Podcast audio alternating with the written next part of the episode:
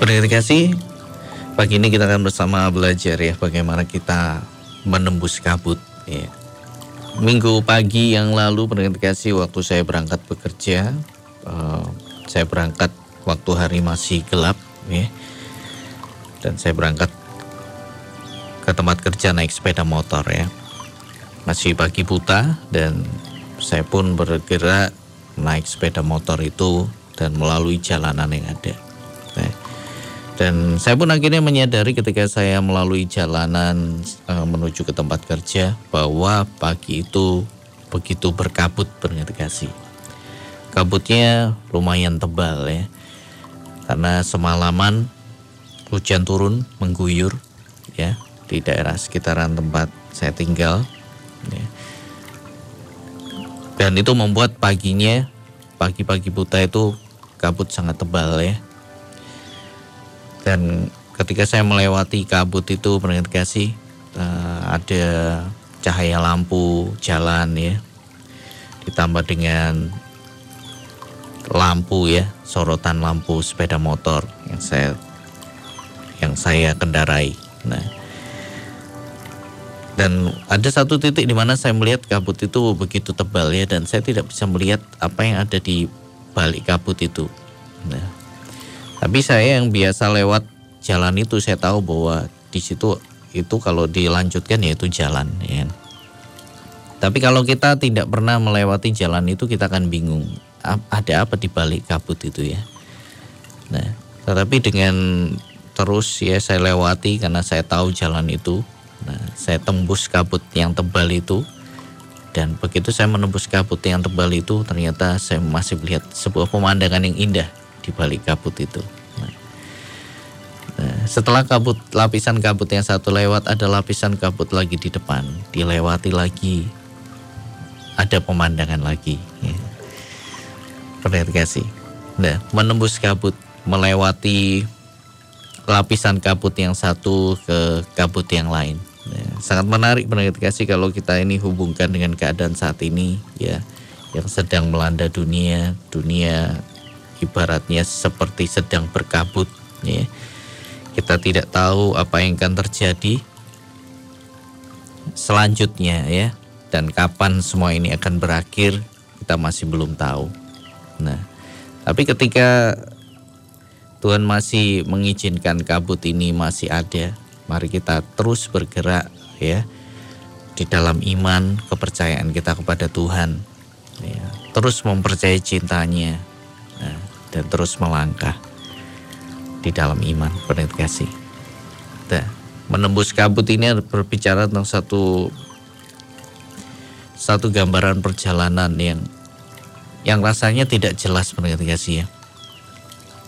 Rasanya tidak jelas bagaimana ke depannya. Tetapi dengan kita bergerak menembus kabut ini kita bergerak untuk mempercayai Tuhan. Bahwa ada sesuatu yang indah di balik kabut itu benar gak sih? Ada satu pemandangan yang indah, yang luar biasa. Nah, saya pernah dulu waktu masih kelas 6 SD, ya, kan, naik ke Gunung Bromo, malam-malam gelap tidak kelihatan, ya kan? Apa sih keindahannya, ya kan? Tapi begitu pagi hari ketika sinar matahari mulai nampak, Waduh, saya melihat ke bawah untuk pertama kalinya begitu indahnya gunung ini kasih. Sangat indah sekali. Kita akan belajar pengalaman bagaimana berjalan di uh, dari satu ketidakjelasan kepada ketidakjelasan yang lain, tapi tetap di dalam iman nih. Uh, berjalan menembus kabut. Nah, kita belajar dari sosok Yusuf kasih. Sangat menarik kisah tentang Yusuf ini Anda bisa baca ya. Kisah tentang Yusuf ini di dalam kitab Kejadian benar kasih. Nah, Anda bisa temukan di sana kisah Yusuf yang luar biasa. Nah, Yusuf ini adalah anak yang sangat disayang oleh ayahnya, ya. Nah, dan ini membuat banyak saudaranya iri. Nah, ketika iri hati mulai bertumbuh semakin kuat dalam diri saudara-saudaranya. Ya. kasih mulailah perjalanan Yusuf harus melewati satu perjalanan yang berkabut. Tidak jelas apa yang ada di depan nanti, ya kan? Nah, apalagi dia pernah bermimpi, wah dan mimpinya ini luar biasa ya. Tampak matahari, bulan dan sebelas bintang sujud menyembah kepadanya. Nah, ini mimpi yang luar biasa. Kasih. Tetapi setelah mimpi ini kasih ada satu perjalanan yang panjang bagaimana mimpinya itu digenapi. Ya. Nah, Yusuf adalah seorang yang diberikan karunia oleh Tuhan untuk bisa menafsirkan mimpi. Dan dia pun mendapat mimpi ya untuk dirinya sendiri. Nah, ya, dia mendapat mimpi apa yang akan terjadi tentang kehidupannya di masa yang akan datang bahwa matahari, bulan, dan sebelas bintang sujud menyembah kepadanya. Nah, nah akhirnya kasih setelah itu dia harus melewati perjalanan yang berkabut ini ya. Dulu kan jelas ini tinggal di rumah ayahnya sebagai anak kesayangan, ya, hidup yang sangat indah kasih ya. Tapi kemudian kehidupannya ini berubah drastis ya ketika dia ini mulai dimasukkan ke dalam sumur. Nah, kejadian 37 ayat 23 sampai 24. Baru saja Yusuf sampai kepada saudara-saudaranya, mereka pun menanggalkan jubah Yusuf, jubah maha indah yang dipakainya itu, dan mereka membawa dia dan melemparkan dia ke dalam sumur. Sumur itu kosong, tidak berair.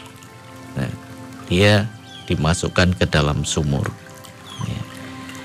jubah yang jubah yang maha indah yang dituliskan di sini yang selama ini dipakainya yang baru saja dipakainya ya ya tiba-tiba sudah ditanggalkan satu keadaan yang berubah jubah maha indah tidak lagi dia pakai dan dia dimasukkan ke dalam sumur ya, sumur itu kosong dan tidak berair ya kasih masih tidak apa-apa ya, tidak terasa. Ya, dipikirkan kalau kita pikirkan ini saudara-saudaranya cuma mau ya mau mengerjai dia ya kan. Tapi ternyata mereka serius sebenarnya kasih ya. ya. Semula sebenarnya mereka itu ingin membunuhnya. Tetapi ada yang mencegah, salah seorang saudaranya mencegah ya Yusuf ini akan dibunuh sebenarnya, tapi akhirnya dia dimasukkan ke dalam sumur ya, karena ada seorang saudaranya yang yang punya niat untuk melepaskan Yusuf. Ya. Setelah Yusuf dimasukkan ke dalam sumur pendengar kasih akhirnya singkat cerita Yusuf dijual ya. Tidak jadi dibunuh tapi Yusuf dijual. Nah, di dalam kejadian 37 ayat yang ke-28 di situ dituliskan ketika ada saudagar-saudagar Midian lewat Yusuf diangkat ke atas ya dari dalam sumur itu. Kemudian dijual kepada orang Ismail itu dengan harga 20 sikal perak. Lalu Yusuf dibawa mereka ke Mesir. Jadi Yusuf dijual dan dibawa ke Mesir kasih.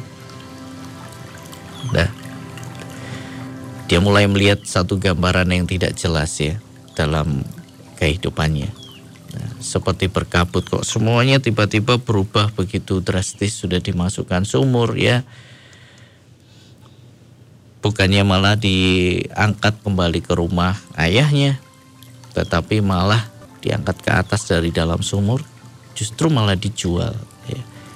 pergi ke tempat yang jauh dari rumah ayahnya yang sangat berlawanan dengan arah ke rumah ayahnya nah, dia dijual dan dia dibawa ke Mesir ceritanya benar gak sih nah anda bisa bayangkan perjalanannya ya dia pasti merenungkan semua apa yang sedang terjadi. Ya berarti kasih. Nah, dan singkat cerita Yusuf pun dijual kepada seorang pegawai istana Fir'aun, seorang kepala pengawal raja dalam kejadian 37 ayat yang ke-36. Adapun Yusuf ia dijual oleh orang Midian itu ke Mesir kepada Potifar, seorang pegawai istana Fir'aun, kepala pengawal raja. Jadi Yusuf dijual kepada Potifar.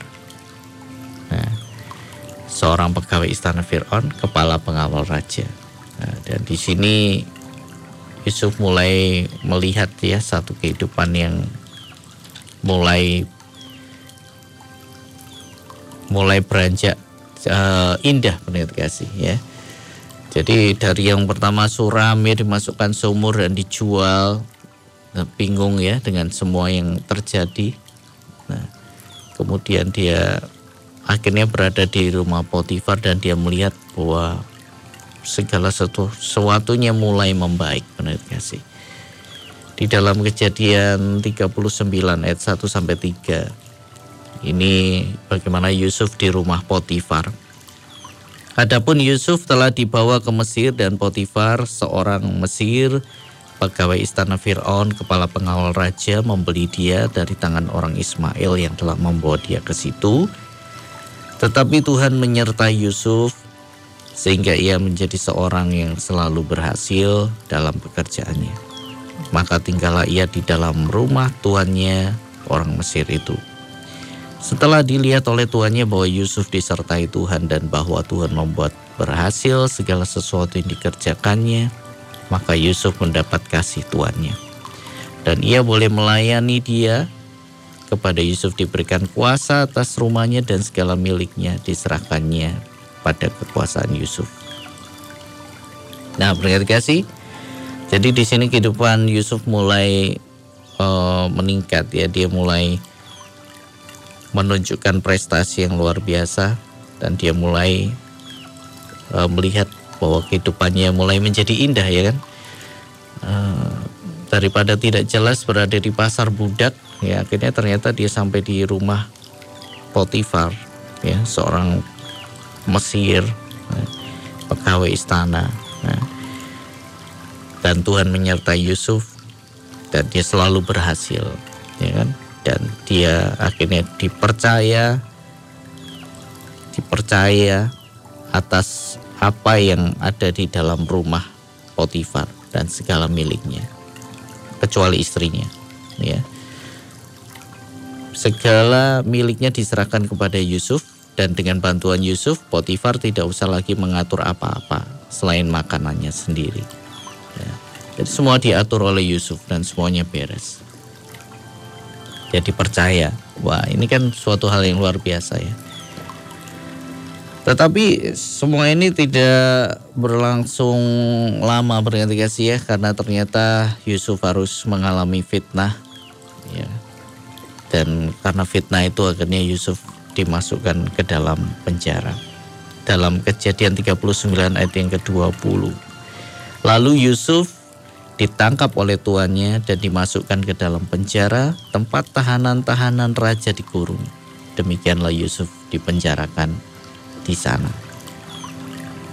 Nah, berarti kasih Yusuf akhirnya masuk ke dalam penjara dari orang yang dipercaya ya.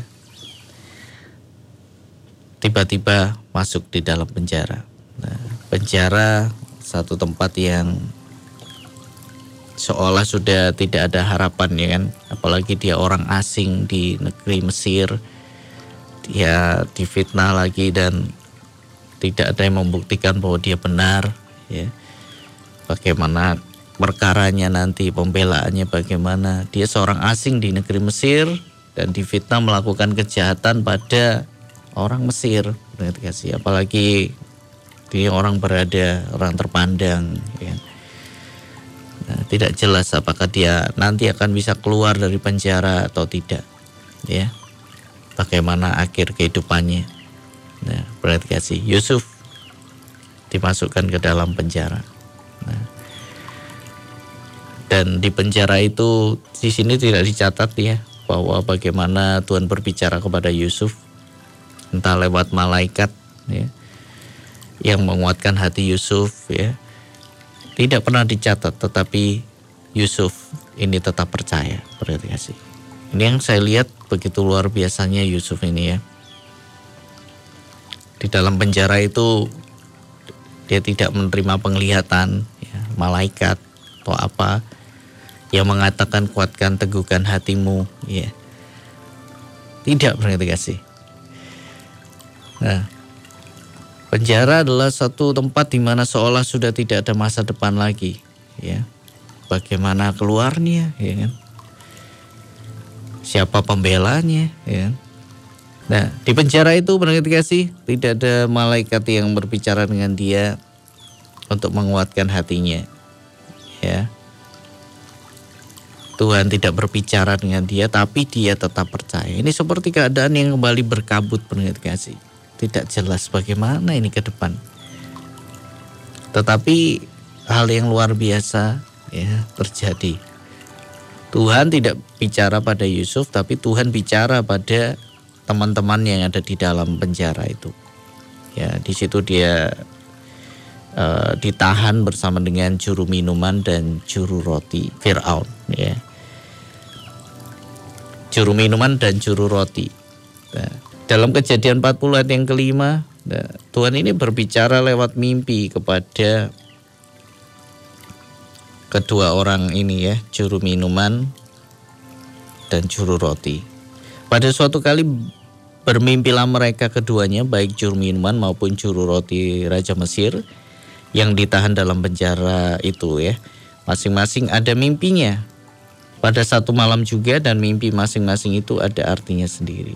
Jadi dua orang ini mimpi sama-sama di satu malam dan mimpi itu ada artinya sendiri. Nah, sih ya.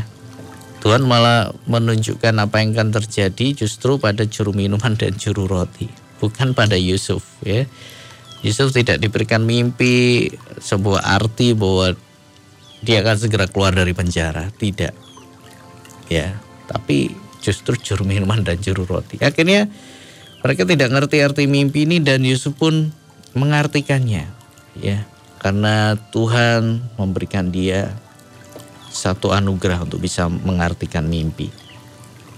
Nah, ceritanya juru, juru minuman ini akan diangkat kembali oleh Fir'aun ya, dikembalikan pada posisinya, pangkatnya semula. Nah, karena juru minuman raja berarti dia akan dekat dengan raja. Ya, yang satunya dalam tiga hari Fir'aun akan meninggikan tinggi ke atas dan menggantung pada sebuah tiang. Yang satu dikembalikan pada posisinya, yang satu dalam tiga hari akan mati. Nah, ketika Yusuf tahu bahwa juru minuman ini tiga hari akan dikembalikan keadaannya, dia pun berpesan karena dia mulai melihat harapan dari dalam penjara itu. Wah, ini harapan ya juru minuman ini akan kembali lagi bertugas ya menyampaikan piala ke tangan Firaun.